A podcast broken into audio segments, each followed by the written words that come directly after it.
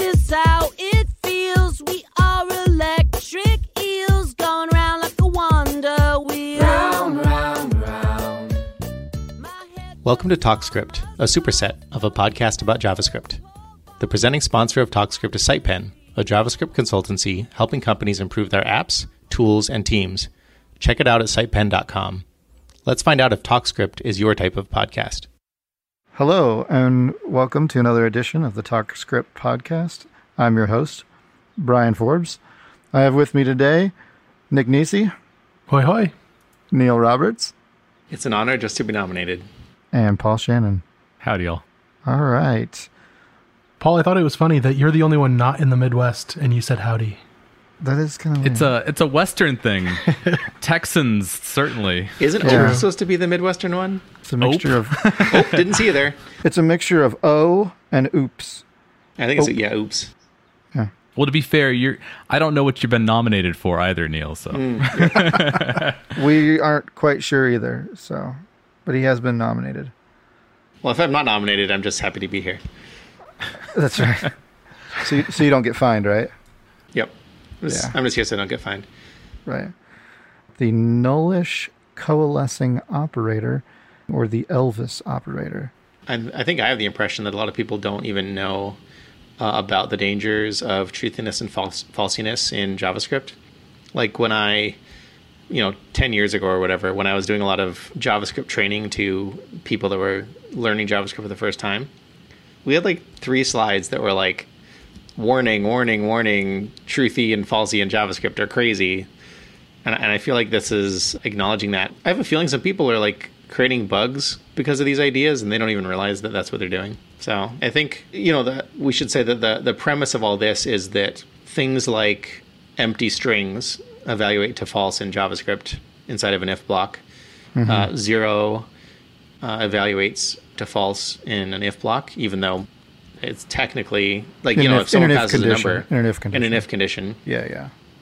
and then there's some things that evaluate to true even if you think they should be false, right? Like we were talking about an instance of Boolean that contains a value false is considered to be true. Yeah, true. So that's yeah. yeah. So that's where like there'd be a people would do a shorthand ternary using the or operator. And that's where you might think that an empty string would resolve to true, but it won't. It'll it'll st- instead return the value on the other side of the or. Yeah, if you did empty string or like one, it would evaluate to one.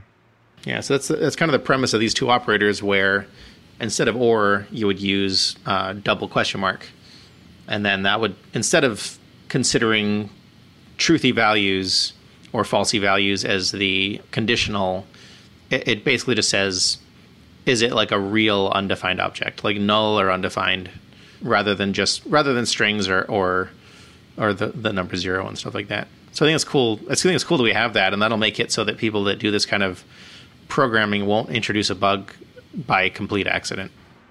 Yeah. The other thing is the optional chaining, I think is what it's called. Mm-hmm. That one to me is real interesting because that that is something that we do quite often where you've got a deep structure and you're checking, all right, is this actually an object? All right, if it's an object, then get this property off of it. If that property is an object, get this property off of it. And now you can just do object question mark dot and then the property question mark dot. And you can do that as many times. And if any of those property lookups fail, then it just, I think it returns null. Mm-hmm. So that one will be really nice to have. Yep. like couldn't a proxy do that if you just, you know, created a factory that wrapped your thing in a proxy? Sure. your proxy could like, you know, return a proxy that Yeah. will return null or whatever. Like I don't know. Or we can make it part of the language. Could do that. Or we could just use Dojo based Lang's get object. yep. well, I, I- I mean, Dojo's done this. Let's for- just make everything part of the language. Those has then. already done that, Problem right? solved. No, everybody will be great at JavaScript then. I'm sure. Yeah, exactly. All right. Foreshadowing. I think any, anything that yeah. can spot anything that can spot programming errors up front, uh, I think should be uh, moved as close to the front as possible. Yeah. That's what I think these do. Yeah, I'm excited for both of them. I just I don't feel like I hit them very like these problems very often, but when I do, I'm always like, oh, I wish this was in the language. Mm-hmm. I use the or a lot. And Yeah, oh, knowing, yeah. like Yeah, yeah, having having a better behaved version sounds uh, really nice. I wonder if this will make uh, our coworkers more accepting of nested ternaries when it's just nested nullish coalescing. Yeah. Uh, that might make it a little bit cleaner. yeah. That's the one thing that always comes back is stop doing nested ternaries. Mm-hmm. That's so funny. I don't complain about those, but they do make my eyes cross. it's definitely you start seeing question marks and dots Yeah. and everything all over the place, and and you're like, well, I hope this works. So if would it's in make it TypeScript, at least you know it works. Well, it's better than foo and fuda bar and fuda bar to bez and food. You know, Yeah. It, it is. It, I, I both just, bad. I'm always worried about adding more and more syntax to to solve these these small issues. Like but it's not a small issue. It's it's a potentially a catastrophic bug, right? Like I, I think that it's for JavaScript, for JavaScript. Yeah. no, for, I mean, other other languages have this though. I mean, other languages have this specific operator. they also have other languages have nils and things like that to solve the problem as well. Well, that's just Like that's just like, as a- confusing. But a nil Let's is yeah, another but it's a null that doesn't fail. Like Yeah. it. Oh man, you're off. but it doesn't podcast. fail. That's Okay. Yeah, I mean, there's there's It's like it's like in we're every paying direction. for this null thing for you know by adding more and more symbols that we have to remember. I, I I get what you're saying, Paul. Thank you, Brian. I do get what you're saying.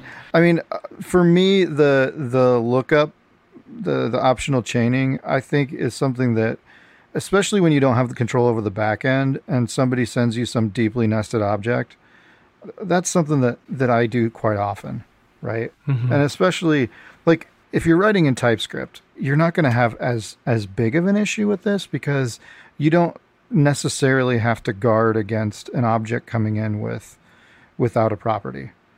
But when you're when you're dealing with a back end that could send something with or without a property that is an object that you have to go into, the optional chaining is is nice to have. The null coalescing, I could.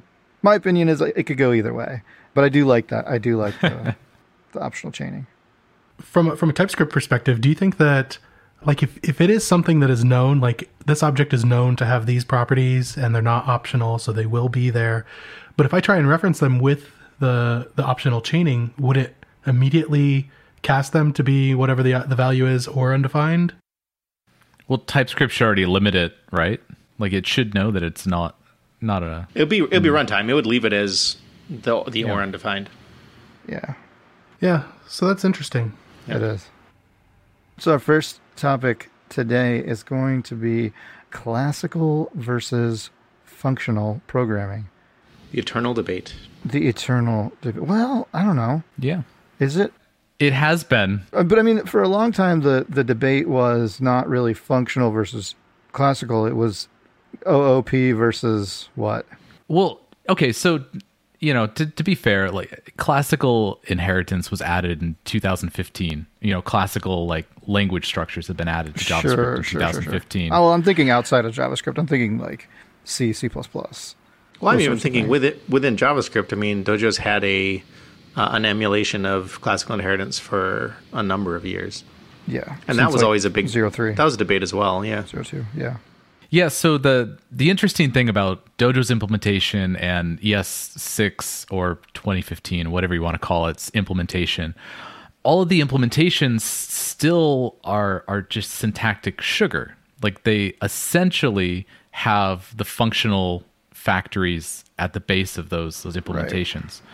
And they while they only allow for single inheritance due to the prototype chain, you can still add properties, you know, using defined property, you can still add mix-ins on top of it. You can still redo everything with decorators. You mm-hmm. can you can still treat it as as this, you know, functional thing even though you have like a classical syntax around it.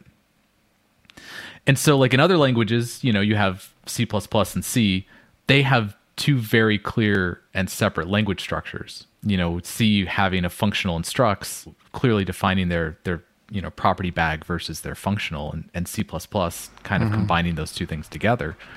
JavaScript has always uh, been essentially a functional and prototypical language. So it's it's kind of I mean we too have those two classes. We have JavaScript, which is you know trying to add syntactic sugar to make things easier for developers, and just like the the two new features you guys were talking about adds to the overall complexity of the language. Whereas underlying it you're still going to have the principles of javascript. You're still going to have a functional and prototypical language and i think a lot of the the frameworks that have been experimenting around with classical versus functional are are starting to see those differences in there and st- especially ones that are typescript first so typescript to be fair doesn't have great support for doing object defines extending you know classic and functional structures uh, decorators on the fly are- on the fly modifications. Yeah, on the fly modifications, even not really on the fly modifications, you have to impl- uh, explicitly define your interfaces if you're Right, going to make right. these changes. You know, and the, the same thing goes for, you know, decorators. Decorators are crazy unsafe because you, if you can make any modification. Now you try to make like stable known modifications, but when a decorator comes in, they can do anything. Uh, Mm-hmm. at least TypeScript decorators. The new decorator proposal should be different. We'll see. proxies are the same way. You know all of these things are really hard to nail down structure wise in, in their interfaces. Like how do you define a proxy that that is just a basic fetch proxy? You know you can get it just gets you data back from wherever. Right. yeah. Anyway so i think a lot of the frameworks are starting to to look at functional versus classical. I know vue had a, a pull request for classical that was just recently kind of rejected and i know dojo is also looking at having like a functional approach to rendering widgets and defining them So this is kind of the trend that we're seeing, right? Like a great example of this would be like React, right? React was originally they originally had a weird create class syntax uh, because they weren't using ES 2015, and then they switched to ES 2015 classes, and and then they introduced functional components. Uh, but if you still wanted state, you had to kind of do the classical route because that was the way to to bring in the the required state. But now with with the new APIs, right? I think like hooks and such, you can get stateful components in React without having to go the classical route. So it, everything is kind of moving that way. And and like you said, Vue also had that get rejected. Uh, and then it's something that we're looking in, at with Dojo as well. Yeah, uh, with Dojo, I, I think I think what what Dojo has found is that we create a essentially a, a basic class for our widget renderers, and we use an extension. But in addition to extending off of like our base widget structure for the for Dojo widgets, we also have to include things for theming or internationalization or other like top level functionality that we want to essentially mix in and what we do is we create basically factory functions that wrap and wrap and wrap or extend the the underlying base widget. But it makes it it, it makes us want to have mix-ins and treat things as functional more than really classical. And so another thing that we end up hitting is we we have all of this these extension points that we want to link back to the framework. And in, in doing that right now we're using decorators so if you wanted to create a, a basic pattern like our watch pattern so you can put a watch pattern on a variable and what it does is it recreates that in the class as a, a private property and then it uses getters and setters to invalidate the widget when that variable changes.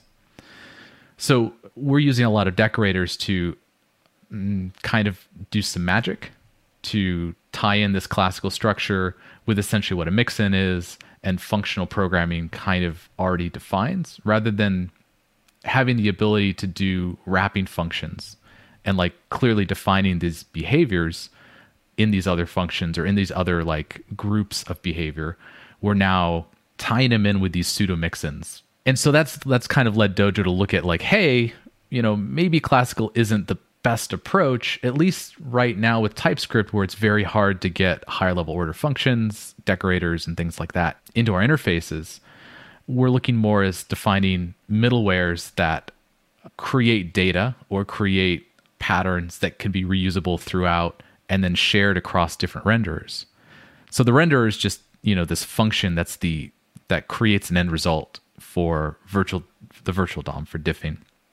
Mm-hmm. But everything goes up to it, like the middleware is what structures your data in a way that you can render it or tells your renderer that it needs to reset or you know invalidate or, or what have you. So these things together create patterns and building blocks that you can kind of piece together rather than having a class which all of its methods have to be linked back to the framework to be useful anyway. Like all all of our widget classes either deal with that data that the middleware does or it it involves rendering so anyway, the, the usefulness of classes as a structure that you can extend is kind of lessened by needing to tie it back into a framework. And that's why the having a look at classical versus functional is, is kind of a topic we wanted to talk about today and, and kind of come back into.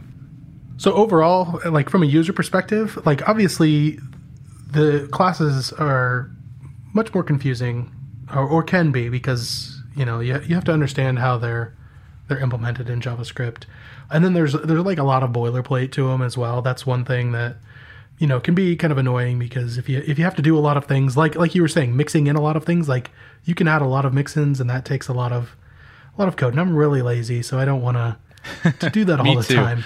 Yeah. To be fair though, like if you get into a into a React application and you've got reducer after reducer after reducer, I mean you've got complexity there too. So I mean you're really Sure. just shifting the complexity around. Yeah, but you have clear actions you're taking with factory functions and transformations. So the, the problem with classical is you have to tie it back into your framework. Hmm.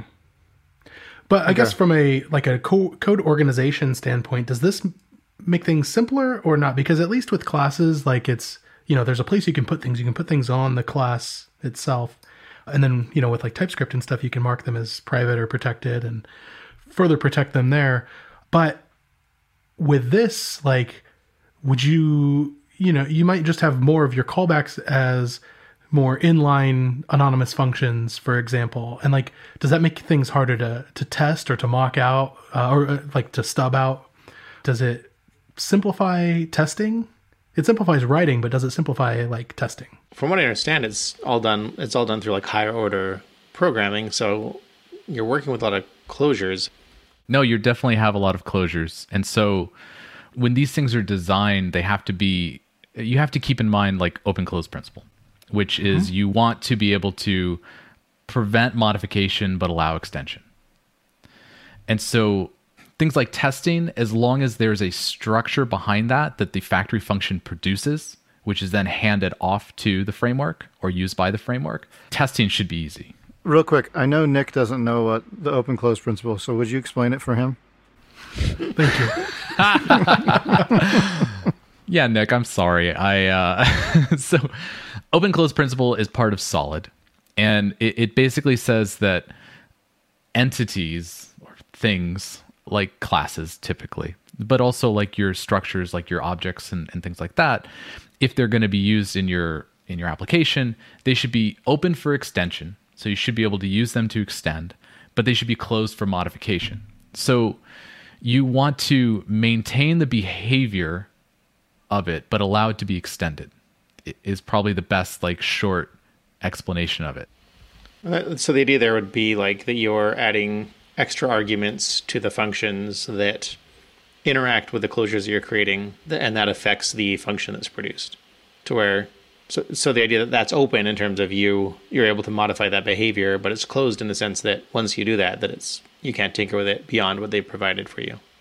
Yeah, it allows for reuse when it's closed, essentially, because it's a known thing at that point. So like, would this be like if you want? I- I'm thinking in the in terms of like widgets now or, or components, like you you wouldn't go in and like extend a React uh, component, right? You wouldn't do that and then modify its render method. You would instead use it, but wrap it with something else potentially. Like, is that is that kind of what you're getting at?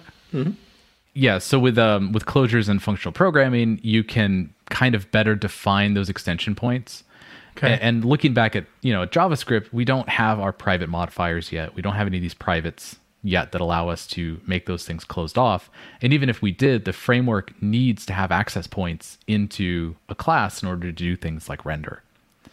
So it's very hard to fully close off a class using you know, classical architecture. So you can always change a render and things like that through any means. Like I, I know again with classes we typically say, oh, you know, we're just going to extend it. But in JavaScript land, you can fully change it. Like you can change the prototype, you can change any of these things. So it becomes a you know, it maybe I'm maybe I'm kind of dancing a line dancing a line here, but you know, the the fact that we can we can fully close off a a renderer so it can be reused and extended within another render or another factory function, but you know, and make sure it's closed, but allow it to be extended and reused is, something that seems valuable to me. I feel like it makes things a little bit harder unless you're doing it correctly, uh, which I totally do. By the way, I'm explaining this, uh, but like, like with a class, right? Like you, you said, it's just like you can modify the prototype and, and change things and tinker with it in order to serve the purpose of like getting in and testing the appropriate things. But when you're wrapping things in closures, like it makes that considerably harder to do. So I'm wondering, does that get harder or or easier, or am I just is it just different trade offs? I think it's different trade offs. What a functional and closure based approach allows you to do is very clearly define where the limits are, like what's available and then what your output happens to be. If you were to write a transformer, there wouldn't be much value in having it as a class typically.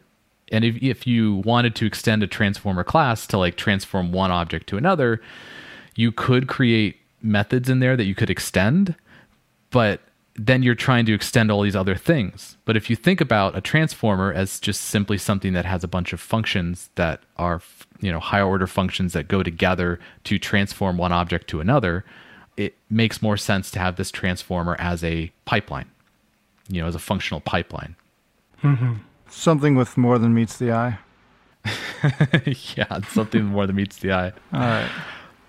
But yeah, I mean, it, it makes sense to define these things as pipelines, and uh, essentially that's what you know renderers are. They're a render pipeline where you take data and you transform it to a virtual DOM-ish type node, and you know maybe there's some metadata there that's produced as part of your render factory, but that's essentially absorbed by the framework and used as your final transformation step. I'd say, as far as things go, you can combine a lot of the two ideas by having like an options object uh, that's passed to one of these render functions, right? Where if you really need to have some sort of configurable, overridable uh, system of properties and callbacks, like you can do that through classes, uh, and then create instances of those and pass it in through options. Like, Yeah, that's what widgets define as properties, right? Yeah, mm-hmm. it doesn't. So it doesn't. It doesn't like preclude the use of the patterns that you would associate with object-oriented programming. It like like Paul was saying, the compromise is that it, once you've closed it off, you've closed it off.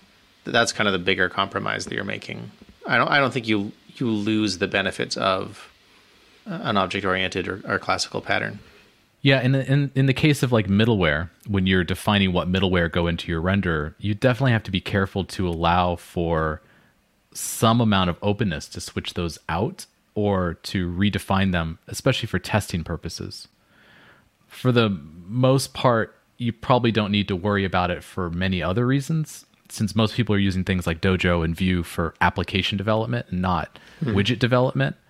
But you know, there there is a ticket open for Dojo right now that you know we're discussing these things. We're like, okay, well, what if you have like a camera that is a middleware that imperatively accesses your DOM, and you want to supply a default WebRTC implementation of it, but then you want to keep it open so somebody can replace the middleware later, uh, the camera middleware later, and come back with like a Cordova implementation that accesses like you know hardware. It's like how do you do that, and and you know what kind of openness do you need in order to make that that happen? And so when you're doing functional programming versus classical, you're more on the hook for this the openness of your of your implementation. So I remember when TypeScript first came out, obviously it wasn't very well developed, but as it's gone, functional programming was didn't ever seem to be top on its list. Has that changed? I think Angular was the reason for that, right? Well, no. Okay. right, Brian Brian? says yes. No, I, oh man, no. I think see, you're flipping it on its head right now. I think that Angular made some of the decisions that it made because of the the nature of TypeScript at the time. I don't think so. I think Angular became popular for a lot of reasons, but one of them was it, it was a comfortable transition from Java. I mean that that's probably true. But I mean, like for instance, the decorator syntax and such, it doesn't really work functionally in TypeScript. You have to use classes, and so I think that because of that limitation, they they went to classes.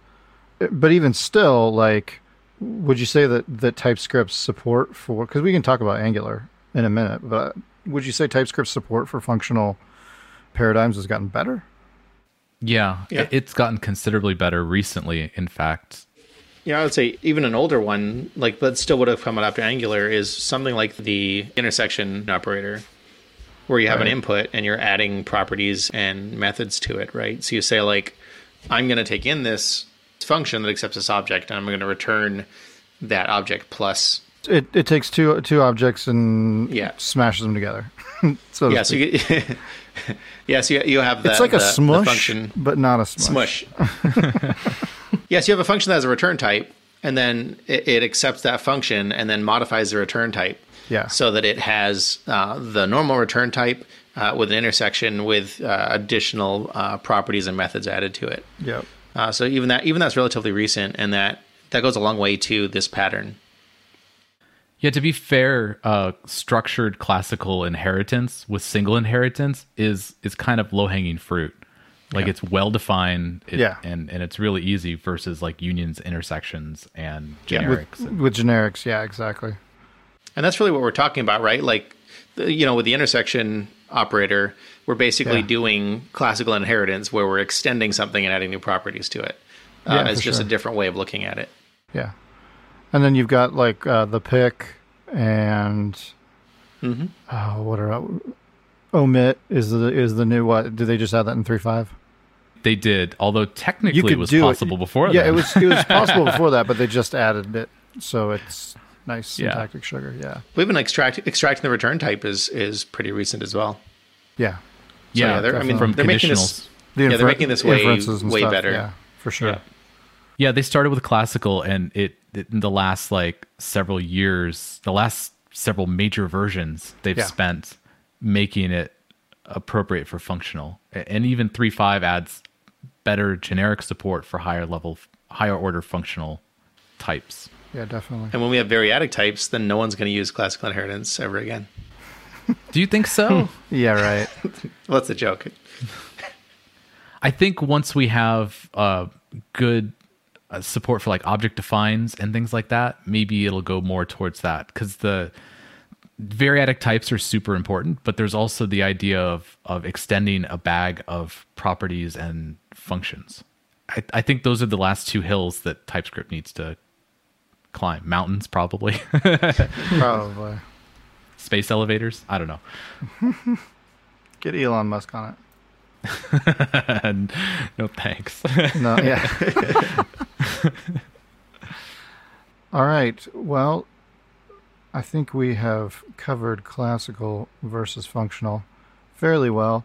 Um, I think we should go on to our second topic, which is kind of a community announcement as well, but it has wider implications than just the TypeScript community. So, I mean, we wanted to talk a little bit about it. So uh, this kind of came up because you know I was checking Twitter as you do, and really appreciated Tierney Cyren's tweet storm of a JSConf EU talk that was really good, and it was from CJ Silverio, I want to ceejbot on Twitter, and she's the former CTO of NPM Inc. and uh, was was talking about package managers in in general, kind of, but had a, a big announcement. Like there's a lot of drama around that that. I'm not sure we want to get into, but basically there's drama We can around. we can put the the talk into the show notes. Sure, yeah, I thought it was a really neat talk, um, kind of giving some of the history and as she was going through her talk and and like saying some people, and it's like, wow, I remember that guy, and I remember that that that lady, and I remember them, and um, I mean, the history is like from 2007 up to now. So it was Yeah. it was a really interesting talk, um, and I really appreciated the the historical aspect of it. So you know, I, I would encourage everybody to listen to to take a listen to the to the talk. And thanks, CJ, Yeah. for for doing that. And aside from the the potential drama Yeah, aspects that we could take yeah, from this, there's like what she's saying is true, and there's a lot of she's highlighting a lot of problems that we're we are about to face, or are facing, or could face, and uh, like I wasn't going through the talk. I really you got to stick into the end for sure because Yeah, for sure. she is going over a lot of problems and it's like if that's it then you know that's that's a good talk and it's highlighting things but the talk ended spectacularly with action Yeah, because there was Like, a point. Yeah, there was a point where uh, I'm like, if she ends here, we're screwed. Mm-hmm. Like, like she could just throw up her hands and be like, you know, now it's up to you guys to do it. And I'm, I'm thinking, there's going to be somebody in the audience that's just going to go and repeat the same mistakes that she's doing, right? That- Yep. but instead her i mean her talk really r- led into what you were talking about it, it ended on a very high note if you're watching the talk and you're kind of like this is a little depressing stick with it because at the end it's like i'm i'm super stoked about it yeah. So we should tell them what it what it actually Yeah, is. what came out of it, guys? I'm on the edge of my seat. hey listen you're on the edge of your seat. That's exactly what we want. So uh, what she ended up announcing was a thing called entropic. And what it is going to be is it's going to be a federated package manager for node. And so it's it's one of the one of the big issues that she pointed out in her talk is that in the node community we have this centralized repository that is controlled by a corporation.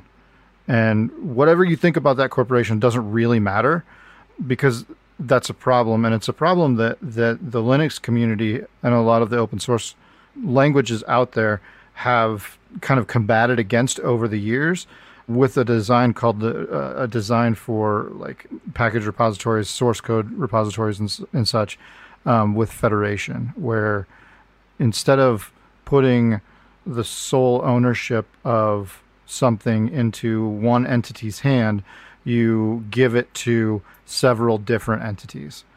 And so to me, I think this is really neat. I'm really excited for it. Not because I think that, that NPM is necessarily a bad actor. I don't, you know, whatever you think about NPM is, it doesn't really matter because I, I think that the centralized repository is, is the issue and not the, the control that's that. Well, to a certain degree, the control of the centralized repository is a potential issue. It's it's one of those slippery slopes where, um, and she brought this up. You know, what if npm gets sold off to to Microsoft? to- well, I wasn't thinking Microsoft. I was trying to think of the who was the company that that went after. oracle Well, not Oracle. They bought the license, but they they went they went after all those companies that had the Linux kernel oh yeah and I don't remember. I mean, it's you know, if it's sold off to them, then they own the repository and they can start charging just for the heck of it, and mm-hmm. then we're we're screwed. and it is it is a downside because npm it ships with node so it has this special place that no Yeah. other package manager can Okay, so to be fair, like we're not completely screwed. Like GitHub is is has released support now for npm, right? Like they support npm as a package manager or or, or whatever you want to call it. Correct. Um, there's other software like Maven Nexus and Artifactory, which are Java based, and I know that's not our favorite, but they also support you know npm repositories. You know, you can you know have local versions of those. And as far as back as I can remember, npm has always allowed replication of their couch database or whatever it is nowadays. Like it used to be you could replicate the whole database and have a local npm, which was a pain in the butt back then, as I'm sure it is now, but it's still all open and available, right? Anyway, I'm, I'm not. I didn't see the talk, so I mean, if, the, if Oh, these no, topics fine, came up fine. in the talk, like let me know. it's the same problem though with like GitHub because GitHub is you know, it's Microsoft now, but it's it's still a centralized repository, and they can be doing good. And I don't think the npm is doing bad or anything. Right, But- right, right, right. Like, it, it's the what happens when they're not benevolent anymore, That's not even. What, what if? What if they run out of money and they have to? or that. I mean, it's not. There, there's some practical things that could that could drive change. That's just. I mean, if you if you're a company and you run out of money and someone else can buy you, like uh, that's kind of hard. Hard. Kind of hard to say be in. no. Yeah. Yeah. Uh, I understand that. At the same time, I think the the business value of npm is having all of the repositories. so if you were to start charging for those, you could probably make money for maybe a little bit until everybody switched out. I don't know. Maybe I'm naive. Uh, I mean, that's the the Toys R Us model. Like, I mean, there there is plenty The of the Toys R Us model. What's, what's Toys R Us? What? You, Neil just you says buy- this like everybody knows. It's a Toys R Us model. Well, you know, don't I know mean, what Toys that R Us, is. Toys R Us is all gone now, right? So it's not a stretch to kind of get a gist for what it is. But uh, I mean, basically, buying a company, uh, extracting as much as you can from it, loading it up with debt, and then shutting it down. I- Like, it, Oh it- yeah. I don't know. It's there's some unfortunate things related to uh, venture capital and private equity that people should be aware of in any in any project. Um, never mind one that people depend on as much as npm. Right. And it is the biggest package manager in the world. So, Did- Right. Are they past Maven Central now? oh yeah, The other thing is, is that that this really begins to to put the power, or I don't want to say power, but it really Fight the power. Yeah. Well, yeah, I Let's don't go, want to sound too rage. I don't want to sound too rage against the machine thing, but but I mean like it really begins to to get us back to the idea that our IP, like Dojo, right? It lives on npm servers, right? People get it through npm. They can get it through other ways, but the easiest way is npm. Mm-hmm. And like that's really like the only way to get dojo that's that you know that's the easiest with a federated system we could host our own npm server now we could still do that but the barrier to entry on on npm with a federated server is a little more difficult what's what's interesting about a federated setup and i mentioned the linux community they've been doing this for years where uh, like debian and ubuntu they mirror their their package repositories all over the world. And so they've got they've got all these mirrors everywhere. If your data pipeline to the main repository goes down, you just switch over to a different one and and you're good to go, which is interesting because that's kind of how that's kind of what Amazon has done with their with their data services and but it you know it spreads the load across but then it also gives the community access to what what CJ called um, their commons, right? The it gives the the commons back to the community rather than invested in um, a single entity. and it's also more open because it will be uh, fully open source and not potentially, you know, having to answer to shareholders.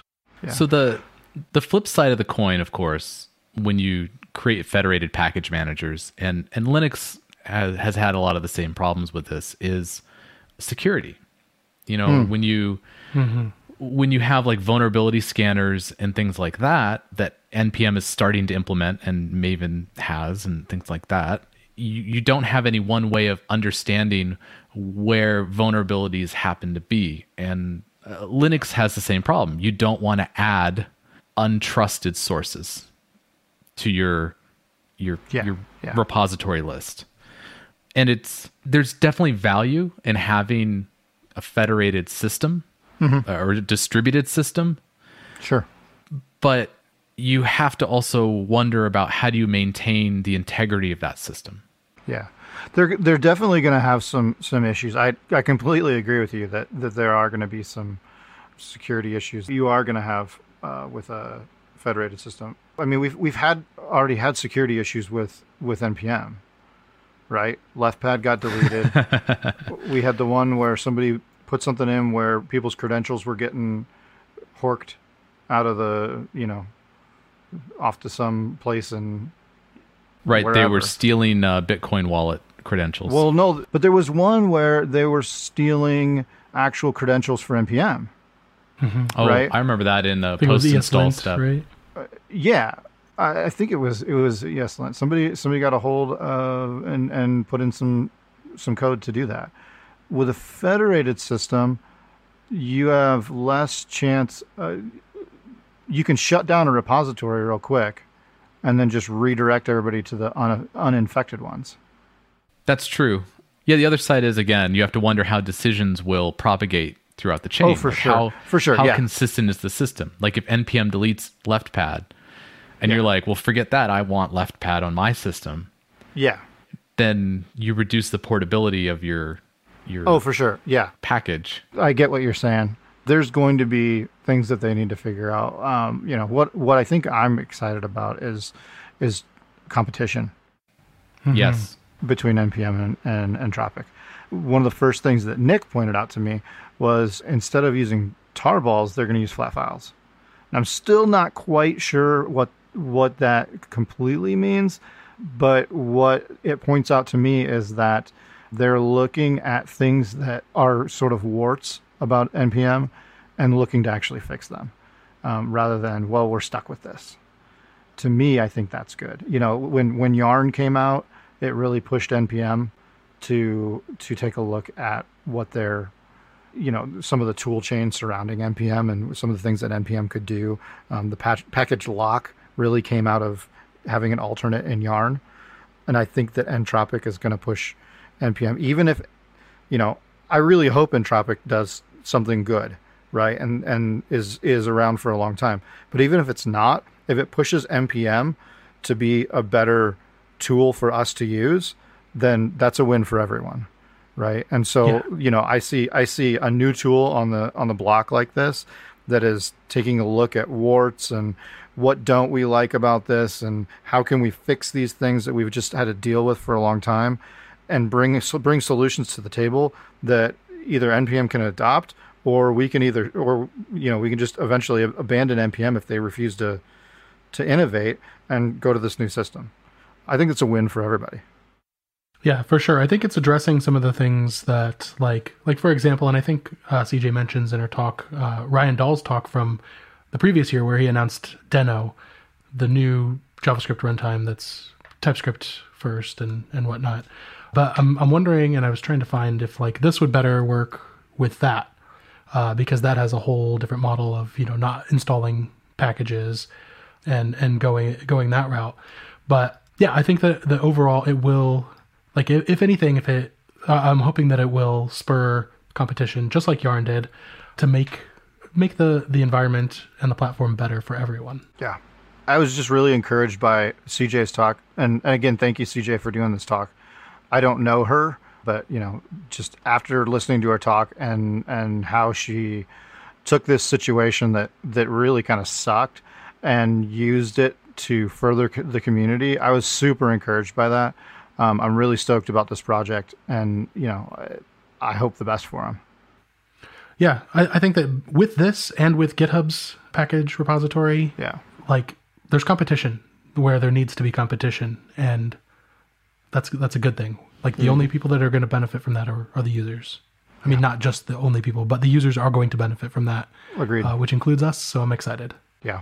And it includes our, our listeners. That's true. Yeah. All right. Hi, mom. so you should check out Entropic. It's at Yeah, definitely. there's really not a page like a, a website. You can go to entropic.dev and it'll just tell you to go to the GitHub page. So, Yep. Uh, Well, you, you got to go to hold on. You got to go to www.entropic.dev. If you just if you leave off the the triple W, it gives you a I don't know. They might fix it, but they might have fixed it since the you know the day after the talk. But Nope. nope. Okay. Yeah, it gives you a, like a weird error. So www.entropic.dev. We'll put it in the show notes. You know the the real uh, work is on their GitHub page. Like Nick- Nick said, they've got a link there on their to their GitHub page where all the issues and such. Yeah. If you don't put www, I mean, the server just doesn't know you're coming from the World Wide Web. Uh, well, you might be coming from Gopher. Oh, yeah.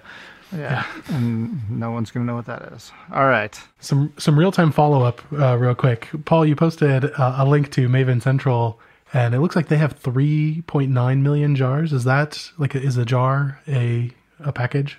Uh, a jar is a, a release, so it's it's not quite tightly as linked to a package as a as Okay. NPM uh, defines packages. And I this was the best information that I could find.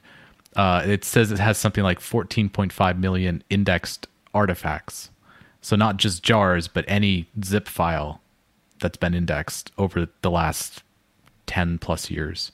Ah. So npm might not be the biggest package repository in the world, but it sure is. Up Nick there, is now if walking if not. backwards. It's the biggest to us. It's the biggest JavaScript package repository named npm. For sure. I don't like giving giving Java breath on this show. It's all right. You know, I'm actually a little mad at Java that they just haven't solved all the problems for us yet. Like they came before all of this npm stuff, and where's all my solutions, right? well, I mean, we had applets. that, that was not a solution. It wasn't? Oh, weird. no. That's right. That's right. All right. I think that's it for today. Uh, guys, thanks for shooting the breeze and Yep. adding our knowledge. And until next time, stay type safe. Thanks for listening to the TalkScript podcast. You can round out your TalkScript experience by viewing our show notes, listening to past episodes, subscribing to us on Apple Podcasts, and of course, following us on Twitter at TalkScript. We record new episodes every other week. We hope you've enjoyed this episode of TalkScript, a superset of a podcast about JavaScript. Got a good thing going on. We got a good